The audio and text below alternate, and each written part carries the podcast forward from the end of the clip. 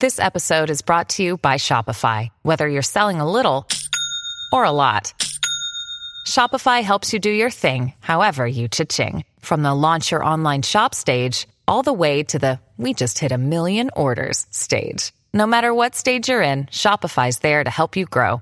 Sign up for a $1 per month trial period at shopify.com slash special offer, all lowercase. That's shopify.com slash special offer.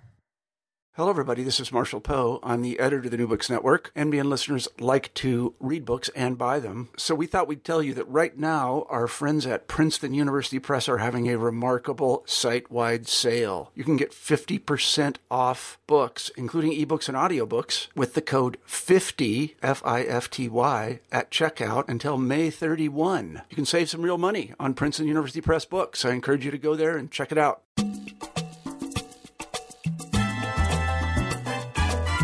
Welcome back to New Books in Latino Studies. I'm David James Gonzales, the host of today's podcast. And as a reminder to our listeners, you can subscribe to and rate this program on iTunes or Stitcher, where in addition to our website, newbooksinlatinostudies.com, all of our previous interviews may be streamed or downloaded for free. For today's program, I'm speaking with Peter Wade and Carlos Lopez Beltran, editors along with Eduardo Restrepo and Ricardo Ventura Santos of Mestizo Genomics Race Mixture, Nation, and Science in Latin America, published by Duke University Press in 2014. Peter Wade is professor of social anthropology at the University of Manchester. His research focuses on the concepts of race, ethnicity, and gender in Latin America, and more particularly on black identity and social movements in Colombia. Carlos Lopez Beltran is a historian of science and senior researcher in the Instituto de Investigaciones Filosóficas Universidad Nacional Autónoma de México. His research specializes in the historical and philosophical study of the life sciences, with a particular focus on the notion of inheritance. Both of our guests have published extensively in their fields with numerous books, articles, essays, and awards attributed to their names. Uh, Carlos today joins us from Me- Mexico City, and Peter joins us from Manchester, England. I begin by asking them to tell us a little bit more about themselves, both their personal and professional backgrounds. First, we'll begin with Peter and then move on to Carlos. Okay. Um, well, I started um, by doing field work in Colombia on issues of race and racial discrimination, racism, and that has been race in Colombia and in Latin America generally has been the kind of guiding thread of my, uh, of my studies. I also did a project about the social history of music in Colombia, uh, interested in particularly how how racial meanings got attached to music in the in the 20th century. And then uh, more recently, I started working with a colleague on uh, issues around genetics and assisted reproduction in Europe. So that was what sparked my interest in, in genomics. So then I came up with the idea of um, of doing a project, a comparative project around genomics and nation and race in, in Latin America. And I knew that Carlos had already started working on those things. He was one of the first people I contacted to collaborate on the project. Great, thank you. Carlos, a little bit about you yourself. I, I started uh, off uh, studying biology, and, and then I, I moved into the history and philosophy of biology. I did my PhD in England, uh, and uh, the, the, subject of my research, early research, was the concept of heredity. Then that that uh, moved uh, on to some interest in the in the notion of race. I, I, did my PhD in England. When I came back to Mexico, I got I got interested in uh, trying to, to figure out um, how heredity and race had worked in the uh, Mexican scene, and and uh, eventually uh, I got interested in more contemporary stuff. The, other, my first research was all historical, and the genomic projects, the international genomics projects were, were booming in, the, in that time. So I, I started doing research in genomics in Mexico with a group of people in, at UNAM. That's when Peter Wade uh, contacted me uh, uh, to start this international collaboration, with, which suited us fine. Great. Thank you for that, Carlos. Uh, Peter, I believe you were the impetus behind this project. So, will you explain how this project came about? Uh, that is, how you selected your team and how the project was conceptualized as an ethnographic study of genetic research labs in Mexico, Colombia, and Brazil? Well, I should say, I mean, neither of us mentioned it, but Carlos and I knew each other from when he did his PhD in Cambridge, and I was at that time uh, a postdoctoral fellow in Cambridge. So I already uh, was acquainted with him, and um, then I also knew that he'd been working recently on uh, genomics and genomic medicine and the, the institute, uh, the National Institute for Genomic Medicine in Mexico. So I knew that he was working on those on those issues, and I became, as I said, I've been already interested in in the relationship between race and genetics and uh, genetics and social life in general. So I came up with the idea of doing a comparative study. I also knew that uh, Ricardo Ventura Santos in Brazil had been working on these kinds of themes for uh, quite a while, and he'd already sent me some of his papers. So um, he was an obvious point of contact too. And then, of course, uh, I, I, you know, I, I, I, was the kind of the Colombia person in that uh, three-way comparison. So those were the three countries that uh, that attracted my attention, where I knew stuff had been going on around, and I knew people had been working on those sorts of issues. Then the way that the project came together, I mean, I tried various funding sources, which you know did or didn't work, and eventually the one that came through was the ESRC, which is the British Economic and Social Research Council, which is the government body that funds social social science research in the UK, and they have quite an open attitude towards bringing bringing on board international uh, collaborators. So it was quite easy to uh, nominate uh, overseas academics be these kind of you know co-applicants on, on, on the project. So that was the structure of the project was that uh, you know in each country there would be a, a co-applicant. So for Colombia, because I was and I couldn't be the co-applicant because I was the principal applicant, so I contacted um, somebody who I'd known for many years in Colombia, an anthropologist called Eduardo Restrepo, who wasn't working specifically on genomics but was interested in race and blackness and so on in Colombia. So yeah, I put together this, this comparative project with a co-applicant in each country, uh, with me as the kind of the director of, of, the, of the project, and then uh, contracted a, a, um, a, research associate, a postdoctoral fellow, to actually do the research in each country. And they worked closely with uh, Carlos and Ricardo and Eduardo, and then uh, the, the structure of the project also uh, allowed a local research assistant to be uh, hired on in each country to help the the, um, the, the main researcher and and the, the local co-applicant. So that was the kind of the, the, way the, the project worked. And then each postdoctoral fellow did um, nine months field work. And then, uh, you know, we did a preparatory phase of a three, three or four months where we all were all together in Manchester, reading stuff and thinking about how to do the project. Then each one went to their country and did did the actual field work, and then came back to the UK and, and, and, and wrote up. Thank you. Wow.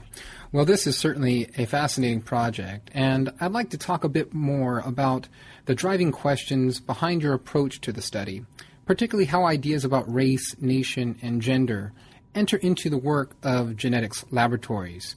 Uh, perhaps, Peter, would you like to begin? And then we'll move on uh, and have uh, Carlos add his thoughts. And I think the main the main point of interest was how concepts of race and nation, and as it turned out, also gender, although that wasn't something we were anticipating necessarily, but you know, uh, it's impossible to think about race without thinking about gender, especially in Latin America. Um, so it wasn't surprising that it cropped up. So the the idea was to see how those concepts entered into the work that gen, uh, geneticists were doing around hu- human population diversity in Latin America. That was the kind of fundamental idea of the project. So, you know, in that, there wasn't a kind of a simple, uh, there wasn't an idea of a simple relationship between science, two sort of separate spheres called science and society. Exactly. Mm-hmm. Uh, because, you know, I mean, I mean, that's one way of thinking about it, but that's not what we, what we wanted to do. Um, we wanted to look at how concepts of race and nation and gender and specific concepts like you know negro black or indio indigena indigenous person uh, or mestizo especially uh, and, and white, blanco or branco, um, how those concepts entered into the construction of uh, genomic projects and how those concepts were represented in the way that geneticists uh, handled their data and reported their data. So that's what we were interested in. Right. And, and, and Carlos, I'd, I'd, like to have you explain, if you will, a, a bit about how this this particular study uh, contributes to a field that I know you're very much involved involved in, which is you know the social studies of science. What well, particular uh, particular interventions? Mm-hmm.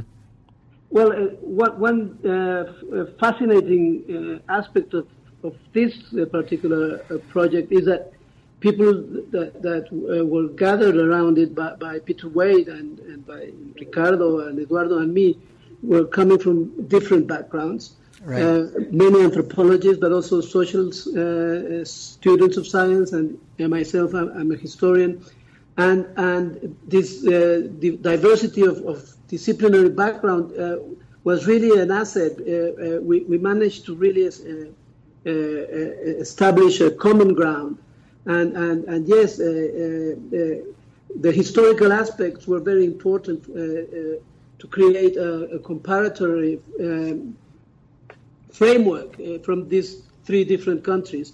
Because although, although each country, Mexico, Colombia, and Brazil, have very similar population histories. Uh, they, they, they, are uh, a product of, of, of, the coming together of, of peoples from three different origins at least uh, African, European, and uh, original American populations.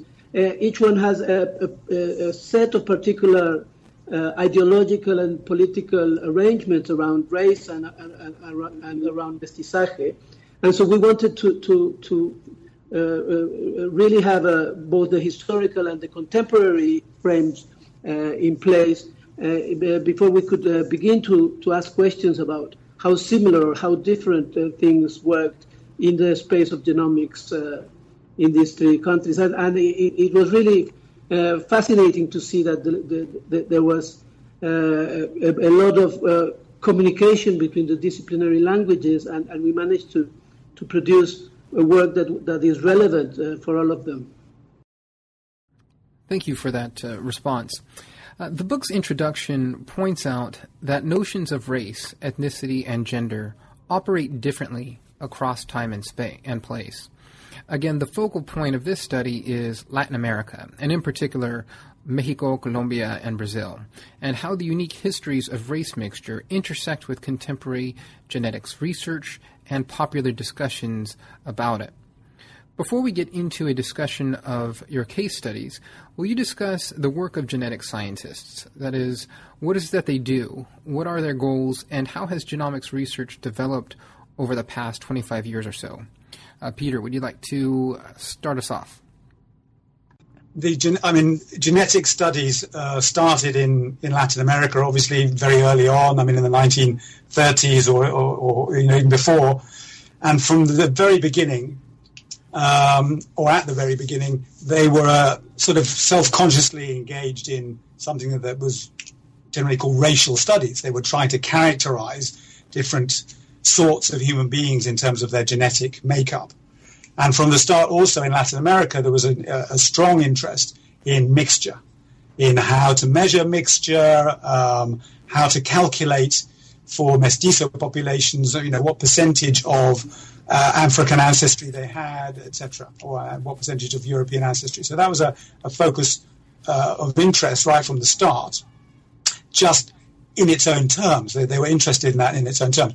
But very quickly, those sorts of uh, there was there was also an interest in the relationship between genetics and medicine. So that's been mm-hmm. kind of major driver for a lot of the work uh, around genetics and genomics. So you know, a lot of what they're after, the geneticists, is to try and trace genetic variants that are linked to what they call, nowadays anyway, complex disorders. That is to say, mm-hmm. disorders that have probably some genetic component, but it's unknown how much or exactly what it is. So things like heart disease, diabetes, obesity, these kinds of, of conditions that have some genetic component probably, but also a, a, strong sort of environmental component. So there's a lot of money being invested into trying to track down what are the genetic variants that uh, predispose people towards, let's say, diabetes or obesity or uh, cardiovascular disease, um, uh, and how to then perhaps intervene in those genetic variants so that uh, you can create public uh, health policies that are directed towards uh, genetic medicine that can perhaps be tailored to specific populations or even specific individuals in terms of their collective or individual genetic profile. So that's what's driving a lot of the genetic medicine. But those kinds of goals are, are those are the kind of ultimate, the holy grail, if you like. That's what drives the whole enterprise. Right. But, uh, especially in the last 10, 15 years, there's been a sort of, you know, significant rowing back from the promises that people were uh, making, let's say in the 1990s when, you know, um, uh, uh, rapid sequencing sort of took off and people were able to generate uh, millions of, of, of, megabytes of data or gigabytes of data, you know, from genomic experiments and so on. And people were suddenly, at that point in the 1990s, they were very optimistic about how they were going to crack everything, um, you know, and come up with solutions to these kinds of, of, of diseases, etc. And in the last you know 15 20 years suddenly geneticists have or not suddenly but gradually geneticists have realized that things are a, a great deal more complex than that and that really they're a long way off from um, designing uh, effective genetic therapies that will really give the answers to these kinds of problems um, so in the meantime they continue to sample populations and to uh, characterize them in genetic terms. Um, and in the case of, of, of, Latin American populations, there's still a continuous interest in defining their uh, genetic ancestry in terms of what percentage of Amerindian, African, and European right.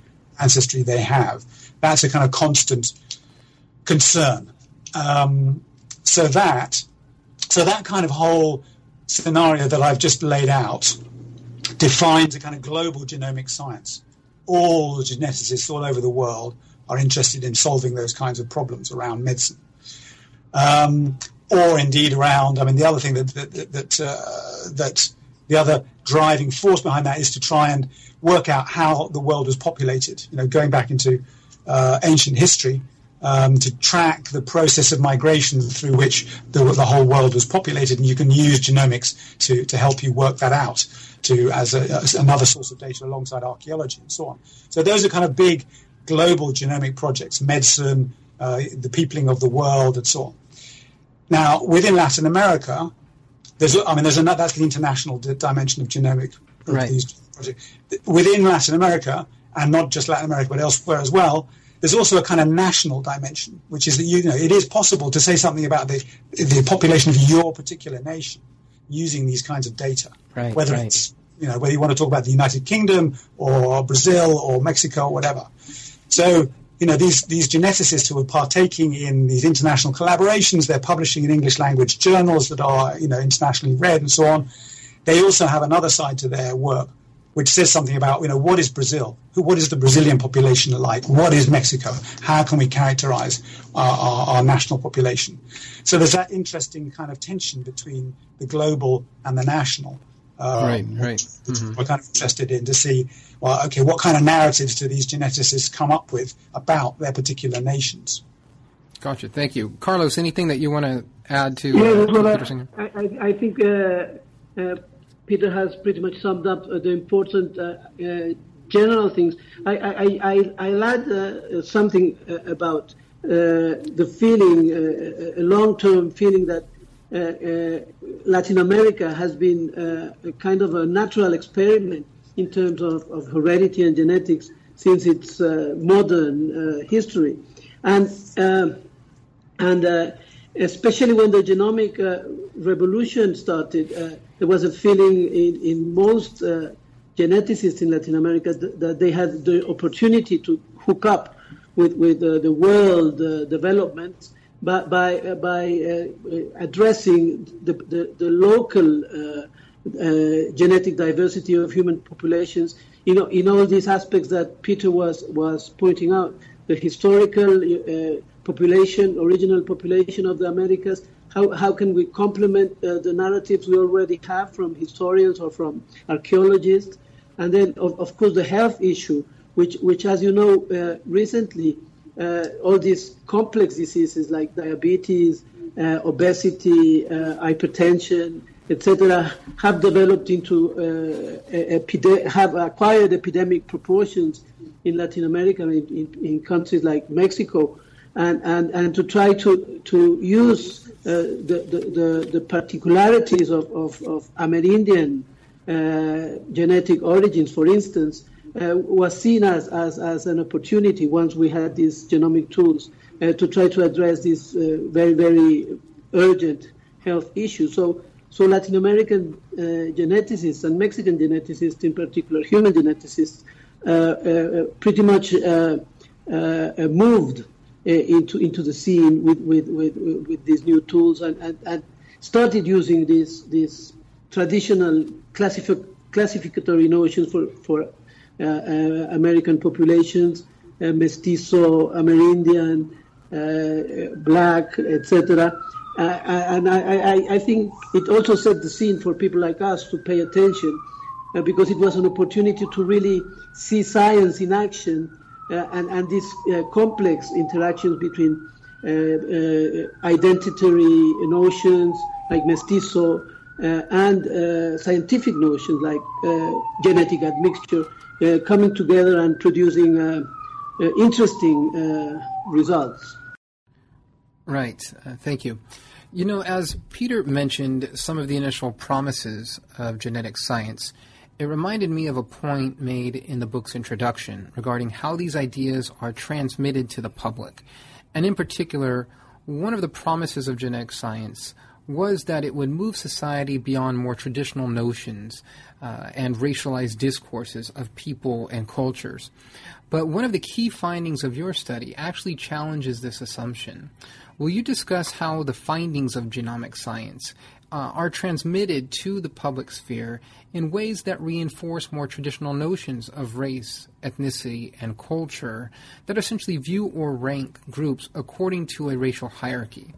Uh, perhaps, Carlos, would you like to begin? Yes, I, I think it, this is part of, of, of one of, uh, uh, of, the, of, the, things that were very interesting to us when we started the project. And uh, actually, there was a second phase to the project uh, after we did the laboratory studies and all the interpretations about uh, how scientists uh, were interacting with the more, more general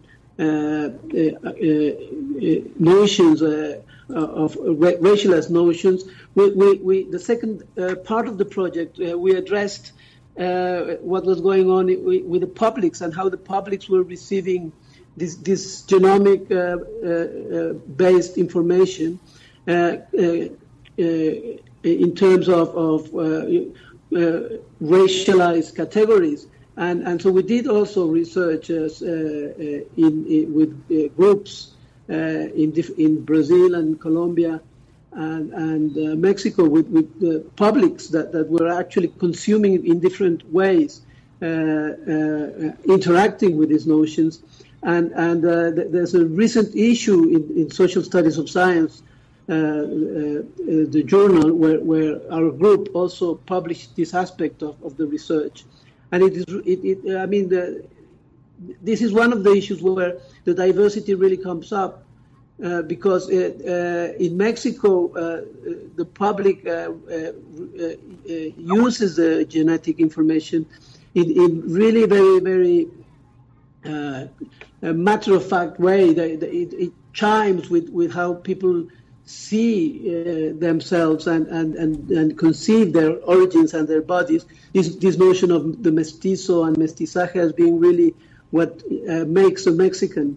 Uh, uh, is only is somehow being uh, translated or or re, re conceptualized in terms of genes or in terms of, of, of genes of, with different origins and and people uh, are not very anxious about uh, what uh, this is doing to their identities or to their histories.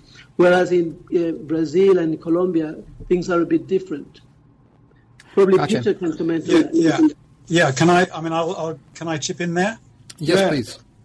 Um, I mean, one of the things that's, um, you know, if you read the literature about genetics and public science and so on, one of the things that people, that academics are saying is that, you know, the whole of society, or Western society anyway, is undergoing a process of geneticization, whereby mm-hmm, people are mm-hmm. increasingly thinking of their identities and their relationships and their senses of belonging and, and history and so on using genetic idioms and using genetic data.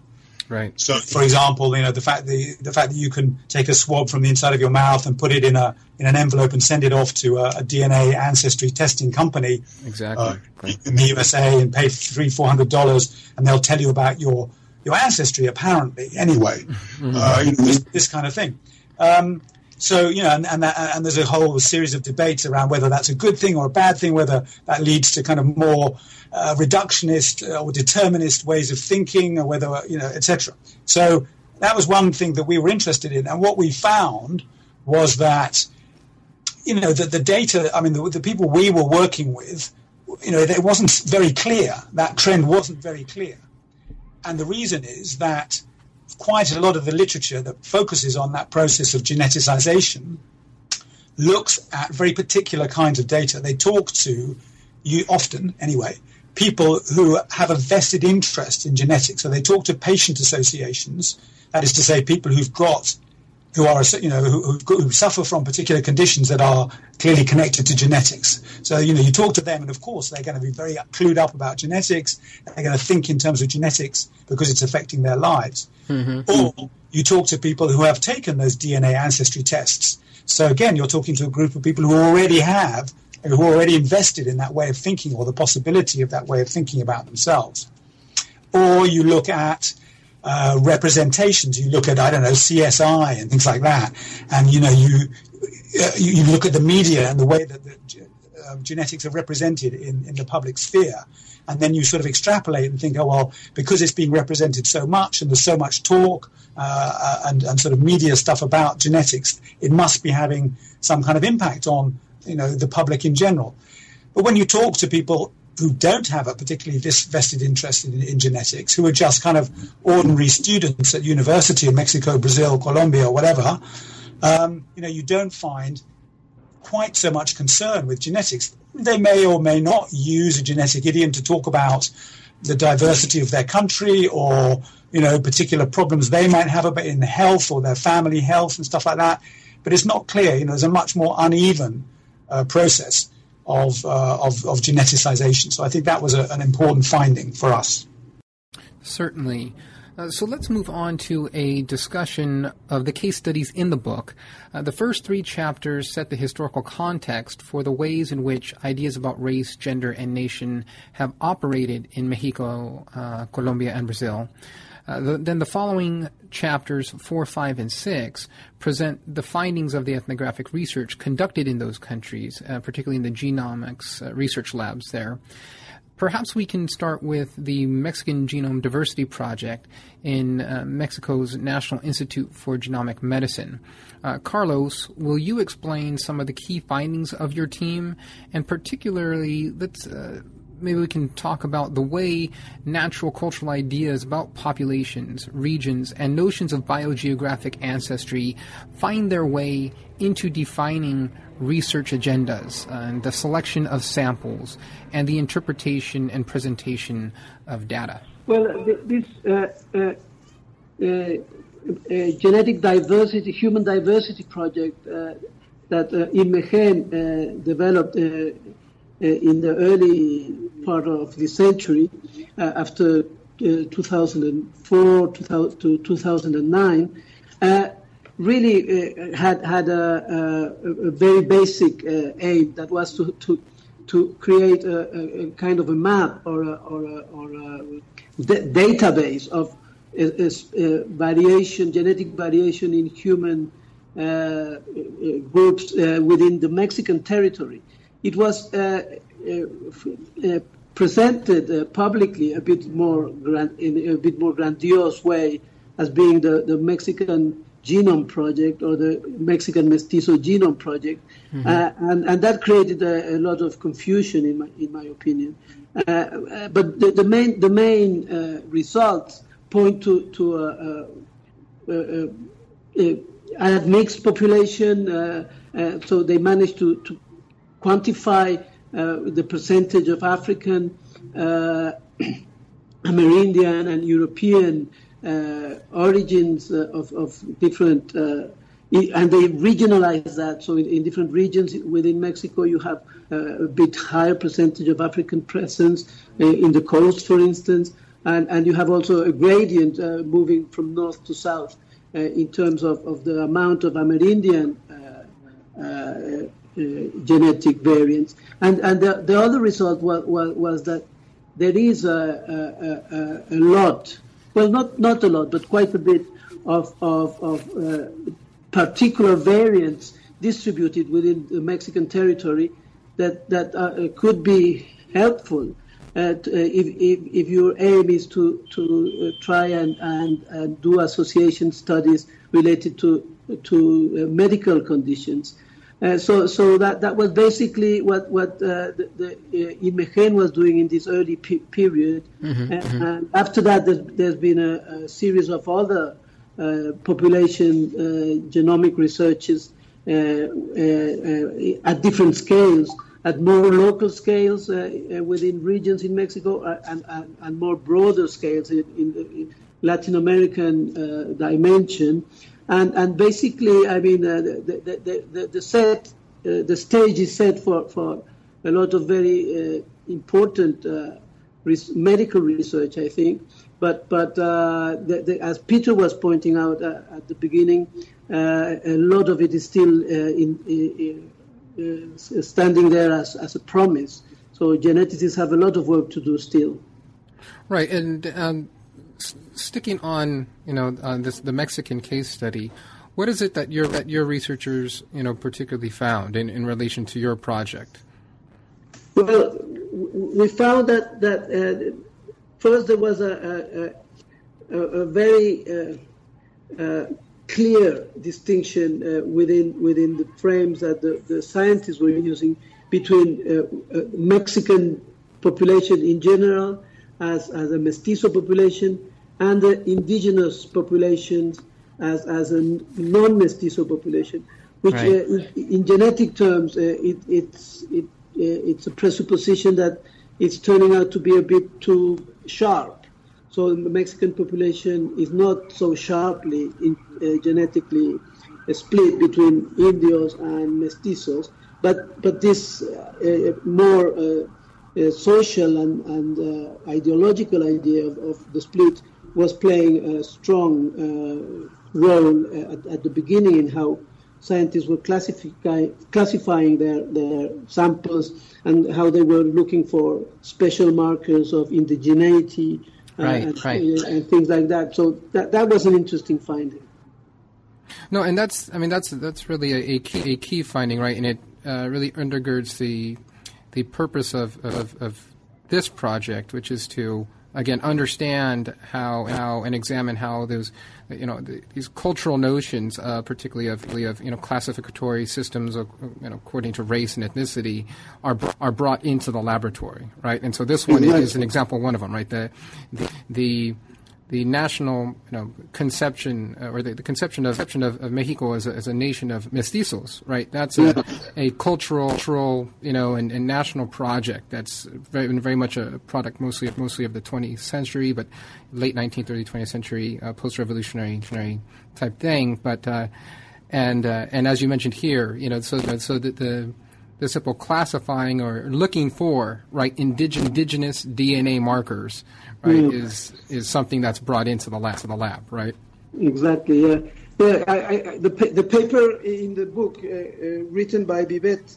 Garcia Deister is a very nice example of how how uh, you can move from the the you know the the blood sample to the molecular level and then to the uh, uh, are you still with me? Yes, we're still here. Oh, yeah. Sorry. And then to the more uh, abstract level of, of the of the bytes and, and the you know the, the databases, and, and, and, and you carry along and redefine what, what a mestizo is in each stage. And she, she, she does a wonderful work of describing that, that thing. Yeah. Right, and what I find particularly really fascinating, fascinating about this, I mean, about the, you know, our cultural social world, you know, and how it how it intersects and is brought into, say, in this case, like a, a genetic research lab, lab, is that I think in in outside of the lab, the laboratory, uh, when we're talking about genetics testing and when people people as Peter mentioned are, are sending in DNA samples, you know, the, the idea idea is that their their expectation is is that there is in that swab that there's something that you know once it's put in there, right, put into whatever that swab is put into, right, that mm. there's some type of commuter, commuter, computer formulation or something that's going to extract, extract and tell them exactly how much of a particular ethno-racial group that they are, are right? And that that uh-huh. itself is, you know, a, a, a cultural, you know, presumption, you know, supposition, if you will, that mm. is that is not necessarily intended, you know, in the lab itself, self, but you know, something that happens when these two worlds, you know, start to merge and merge, and, and people outside of the labs try to understand uh, what the, the the purpose of this research is and how useful it can be, right? Yeah, I mean that's true. If you if you're talking about in in a personal ancestry testing. Right. Then, you know, there's all kinds of. Uh, I mean, that wasn't what we were particularly interested in because that's not um, uh, a widespread practice in Latin America. You know, you don't mm-hmm. have these you know, companies, personal company, uh, personal ancestry testing companies that will tell you about your your ancestry. You have paternity testing and things like that. Um, but yeah, so you know, but those kinds of uh, personalized ancestry tests are there's lots of qualifications that one has to take into account around the kind of data that they give you. So, I mean, I think it's probably well known that, you know, Oprah Winfrey, for example, you know, when she tried one company, they told her that she was, you know, had a particular relationship with some African ethnic group, Zulu or whatever it was, I can't remember now. And then she tried another company and they told her something rather different. So, you know, it, all these companies use their own databases, which are proprietary databases that um, you know that, that, that, only they have access to, and because human beings share the vast majority of their uh, DNA, and because the the markers that are associated with a given ancestry are you know that are used to mark let's say African ancestry, it's not those markers aren't unique to Africans. They're just a bit right. more frequent amongst Africans. So exactly. it's all you know statistical statistical calculations that um, allow, allow you to make inferences about where you know your ancestors came from, and you can get right. lots of different answers depending on uh, on how you do those calculations and what kind of algorithms you use and what kind of databases you use. Right. So this can lead us into a discussion of the Brazilian case study, which focuses on trying to find or resurrect, as the title of the chapter states, an extinct indigenous population in southern Brazil. And Peter, will you explain the findings here? Sure. Yeah. Um, I mean, this was this was of interest because I mean, it, let me set the context for Brazil more more generally. Um, if in Mexico, one of the main things that came out was a kind of genomic reiteration of the distinction between the mestizo majority and the indigenous minority. Mm-hmm. In Brazil, the main message that came across was the idea that uh, race meant nothing. Right. That you know you couldn't divide up the Brazilian population um, in terms of these kinds of broad categories of indigenous, black, because all Brazilians were mixed. That was the kind of message that, especially one a very well known Brazilian geneticist called Sergio Pena was, you know, was very insistent about. Now, the, the project uh, that we looked at, uh, the researcher in question, which was Michael Kent, uh, looked at was a project that was focused on one particular region of Brazil in the in the far south, which is where there's a lot of there was a lot of European immigration, and so people are generally speaking sort of fairly white in, in, in Brazilian terms, and are often you know, particular regions where they're very proud of their um, European ancestry and, and, so on. Um, but at the same time, one of the main things that came out of the Brazilian genetic work, not just that chapter, but in general, was that all Brazilians, no matter if they consider themselves white or not, have the chances are they'll have some kind of indigenous and or African ancestry in mm-hmm. their in their DNA, probably in the, what's called the mitochondrial DNA, which is a particular type of DNA that you inherit only through the maternal line and mm-hmm. that remains unchanged uh, as it goes down through the generations. Um, so that was a kind of, you know, even white Brazilians are mixed. That was the kind of message. Therefore, you know, race means nothing. Therefore, you know, white Brazilians who think that they're superior because they're they're white, actually they are also mixed. So you know, there's no reason for them to feel superior. This was the kind of message that the geneticists were trying to get across. So what was shown in the case of the Charrua of this, this particular uh, southern uh, Brazilian popula- um, population or study of the population was that they was, you, you, could find these kinds of indigenous um, ancestral markers, and in this case, they were linked to a particular uh, indigenous group that had disappeared called mm-hmm. the Charrua, um, who were famed as kind of warriors. You know, they were they were an indigenous group that didn't exist anymore because they'd been very you know rebellious and they'd resisted colonization. They'd uh, you know shrugged off the yoke of the colonial Portuguese, etc. There was this big sort of story about them, the warrior image of the Charrua. So in this case, you know, these people were kind of admitting, yeah, okay, we have an indigenous ancestry, but actually, you know, the, actually the kind of indigenous ancestry we have is, you know, quite valuable and, and looks looks, you know, it's it's something it's something we could valorize and uh, mm-hmm. accept as part of our history because it talks about rebellion and and, uh, and and uniqueness and so on. So that was what we came out of that chapter. Thank you for, for, for sharing that. Um, Carlos, did you have anything particularly on the Brazilian case, well, case study that, that you wanted to bring up? Yeah, a couple of things. One is that uh, Brazil could be uh, uh, seen as a relative exception in this lack of interest in Latin America in personal ancestry testing.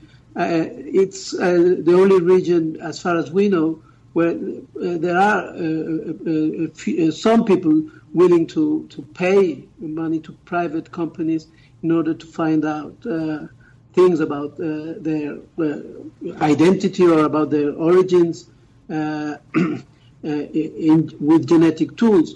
Whereas in Mexico or Colombia or other parts, if you ask people if they were willing, if they were curious about uh, their, genet- their genetics and, and, their relation to their ancestry, they would say they, they are, but not as as curious as to be willing to pay for a test.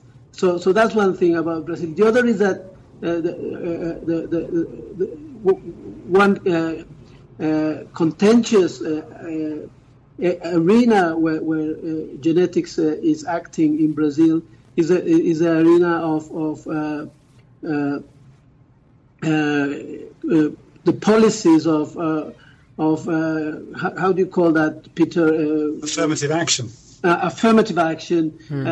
in relation to the black population. So there, there's a genetics is being yielded as a as a tool, as a, an argument uh, for, for, by by uh, people in both sides of the dispute because uh, if people uh, in Brazil, as, as Peter was saying, uh, are really all, they are all mixed, they are more or less have different percentages of the same ingredients, there is no point in trying to, to separate uh, or, or, to make distinctions between the uh, black populations and the rest of the populations.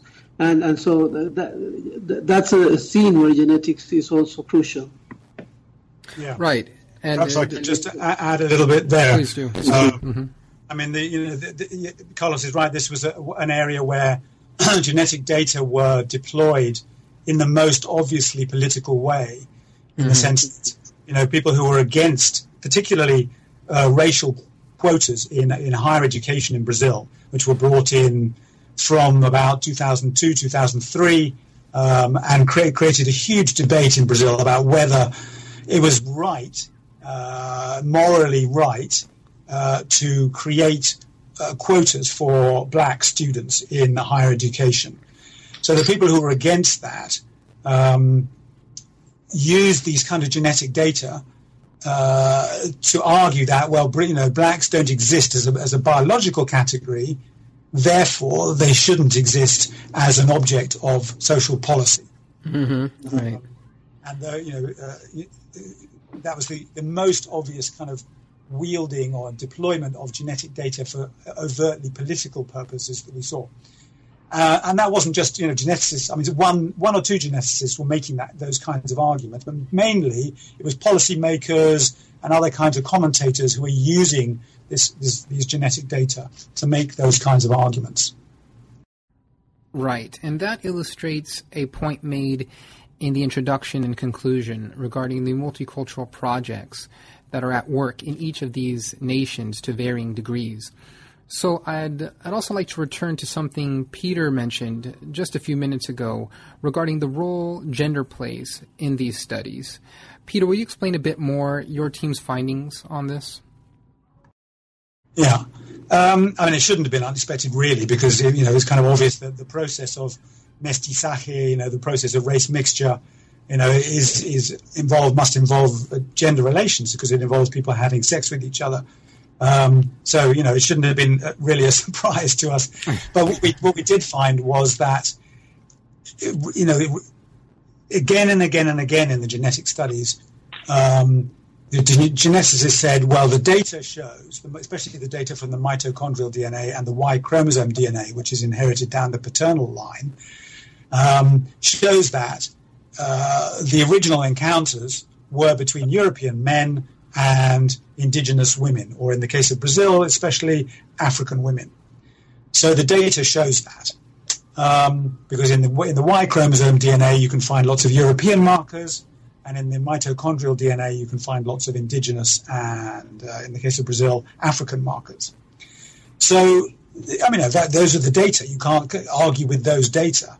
But mm-hmm. um, you know, they were quite selective. You, you can find samples in Colombia, in Brazil, uh, you know, I'm not sure in Mexico, but certainly in Colombia and Brazil, you can find samples where the mitochondrial DNA uh, is is dominated by um, European uh, mm-hmm. Uh, markers, for example.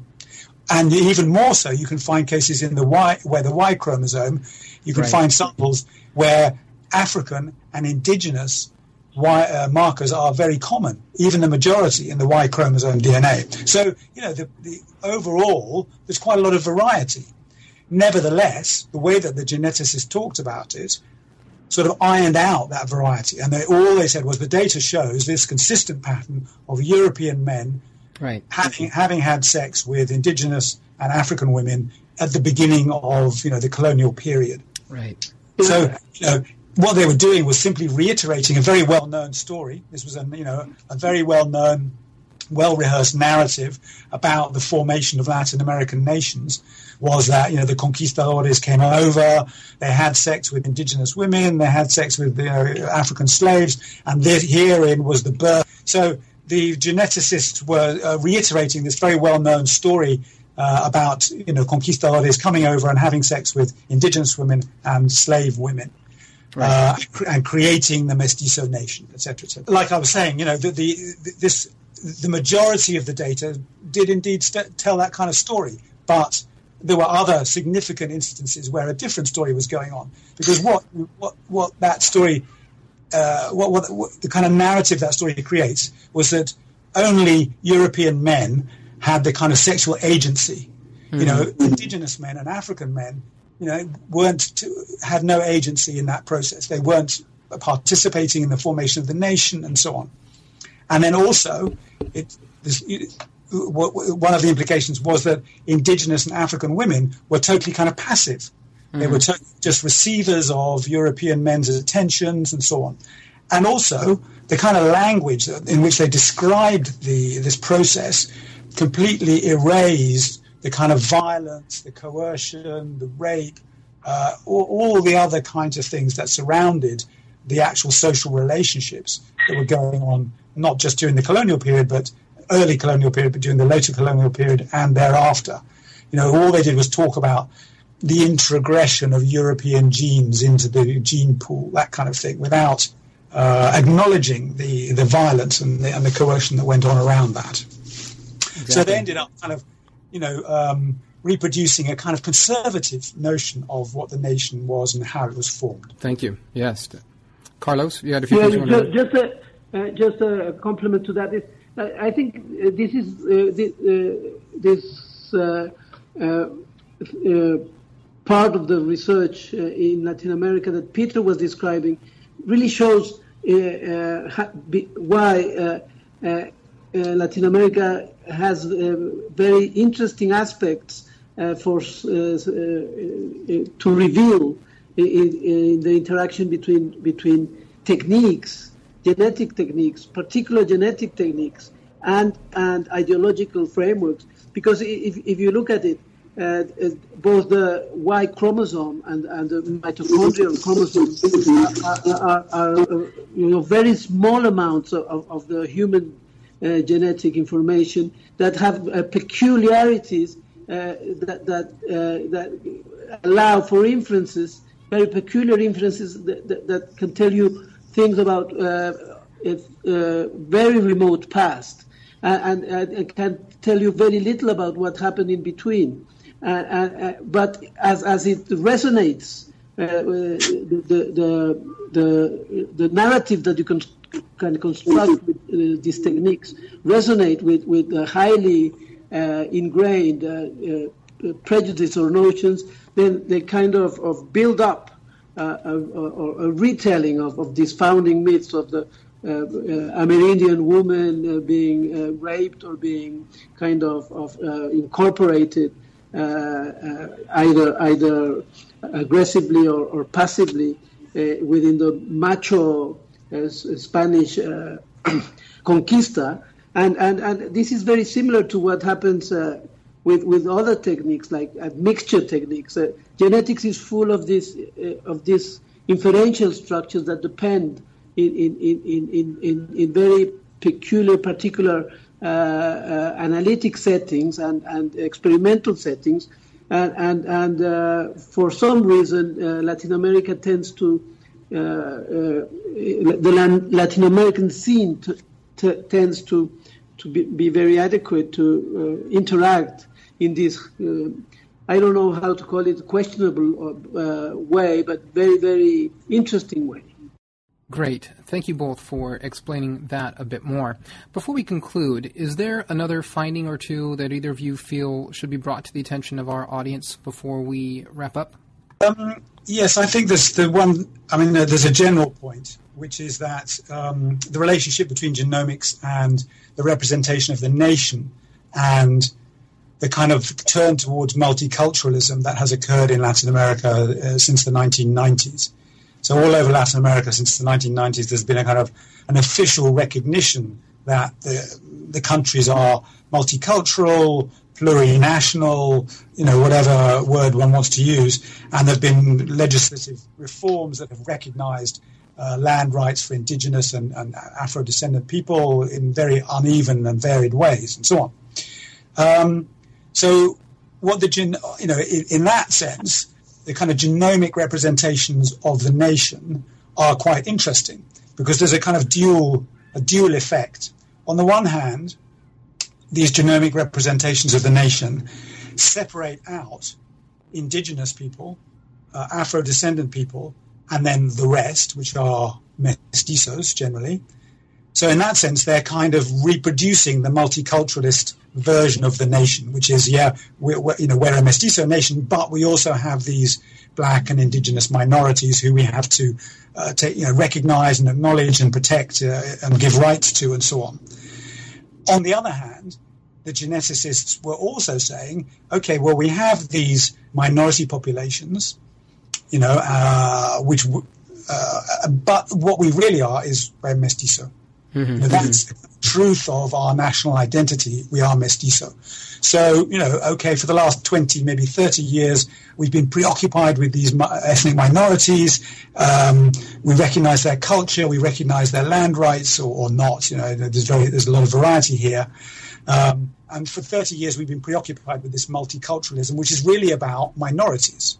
You know, that's what the multiculturalism is really talking about, just the minorities. Mm-hmm. Right. So, really, what we are, we should remember that really what we are is mestizos. That's what we are. So, the genomic representation was a very powerful, re- is rather, a very powerful recentering of the idea that we are mestizos. I, would like to add to that that uh, probably uh, a consequence of what Peter has just said is that mestizo is no longer a national uh, identity uh, classificatory notion. It's more like a plurinational. So in the case of Mexico, one thing that, that was obvious is that this uh, uh, aim of some Mexican geneticists of, of having a national uh, uh, uh research of the national ge- genomic genetic variants was due to a kind of failure because a, a, a, high percentage of Mexicans are now crossing the border or are now living uh, in the United States, and there's a lot of research being done in the United States with those populations that are being classified in different ways as Latino and, and Hispanic, and and and and, and so so the, the, real scene of research now in these for these racial uh, racialized categories is more uh, international or transnational than really. Uh, I mean, a nation cannot contain the, the genomic variants that uh, it would wish to contain. Great, and thank you both for adding those thoughts. What we'd like to do as we finish up uh, traditionally on New Books in Latino Studies is, is, ask each of you to tell us what it is you're currently working on, uh, what new projects you have. So, uh, Peter, perhaps we'll begin with you, and then Carlos.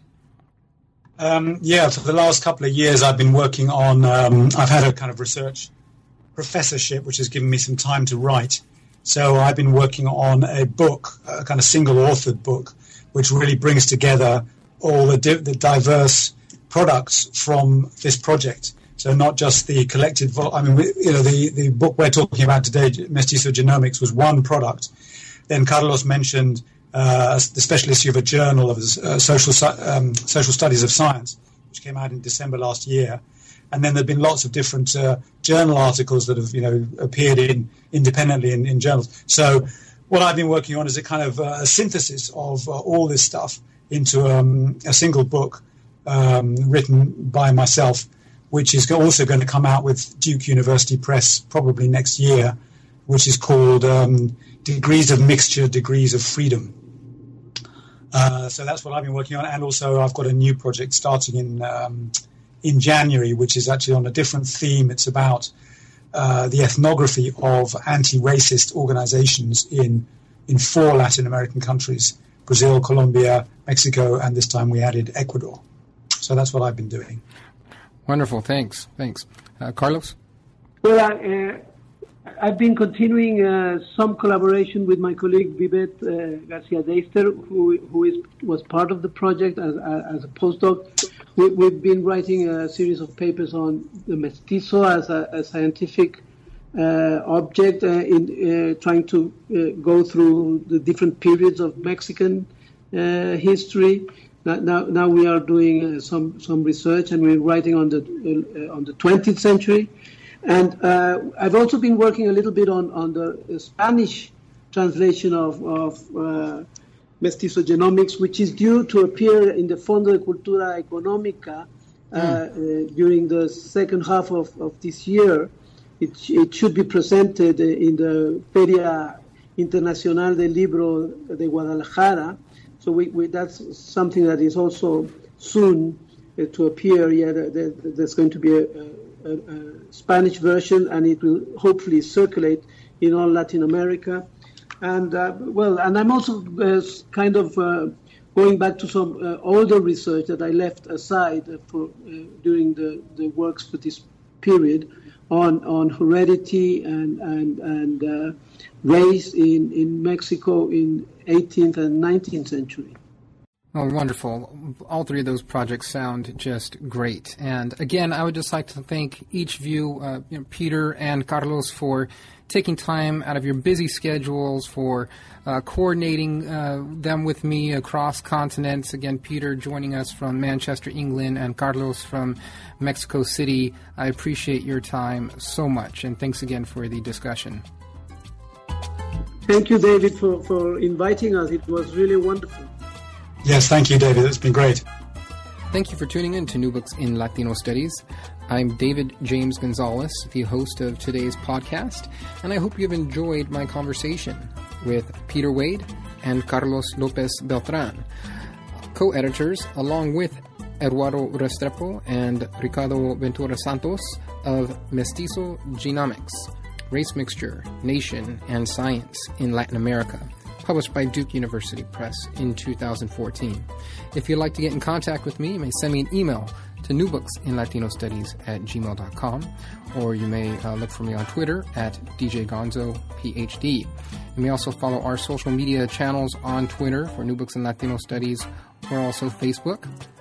And we invite you, of course, to comment and, uh, on this podcast via iTunes or Stitcher. Thanks again.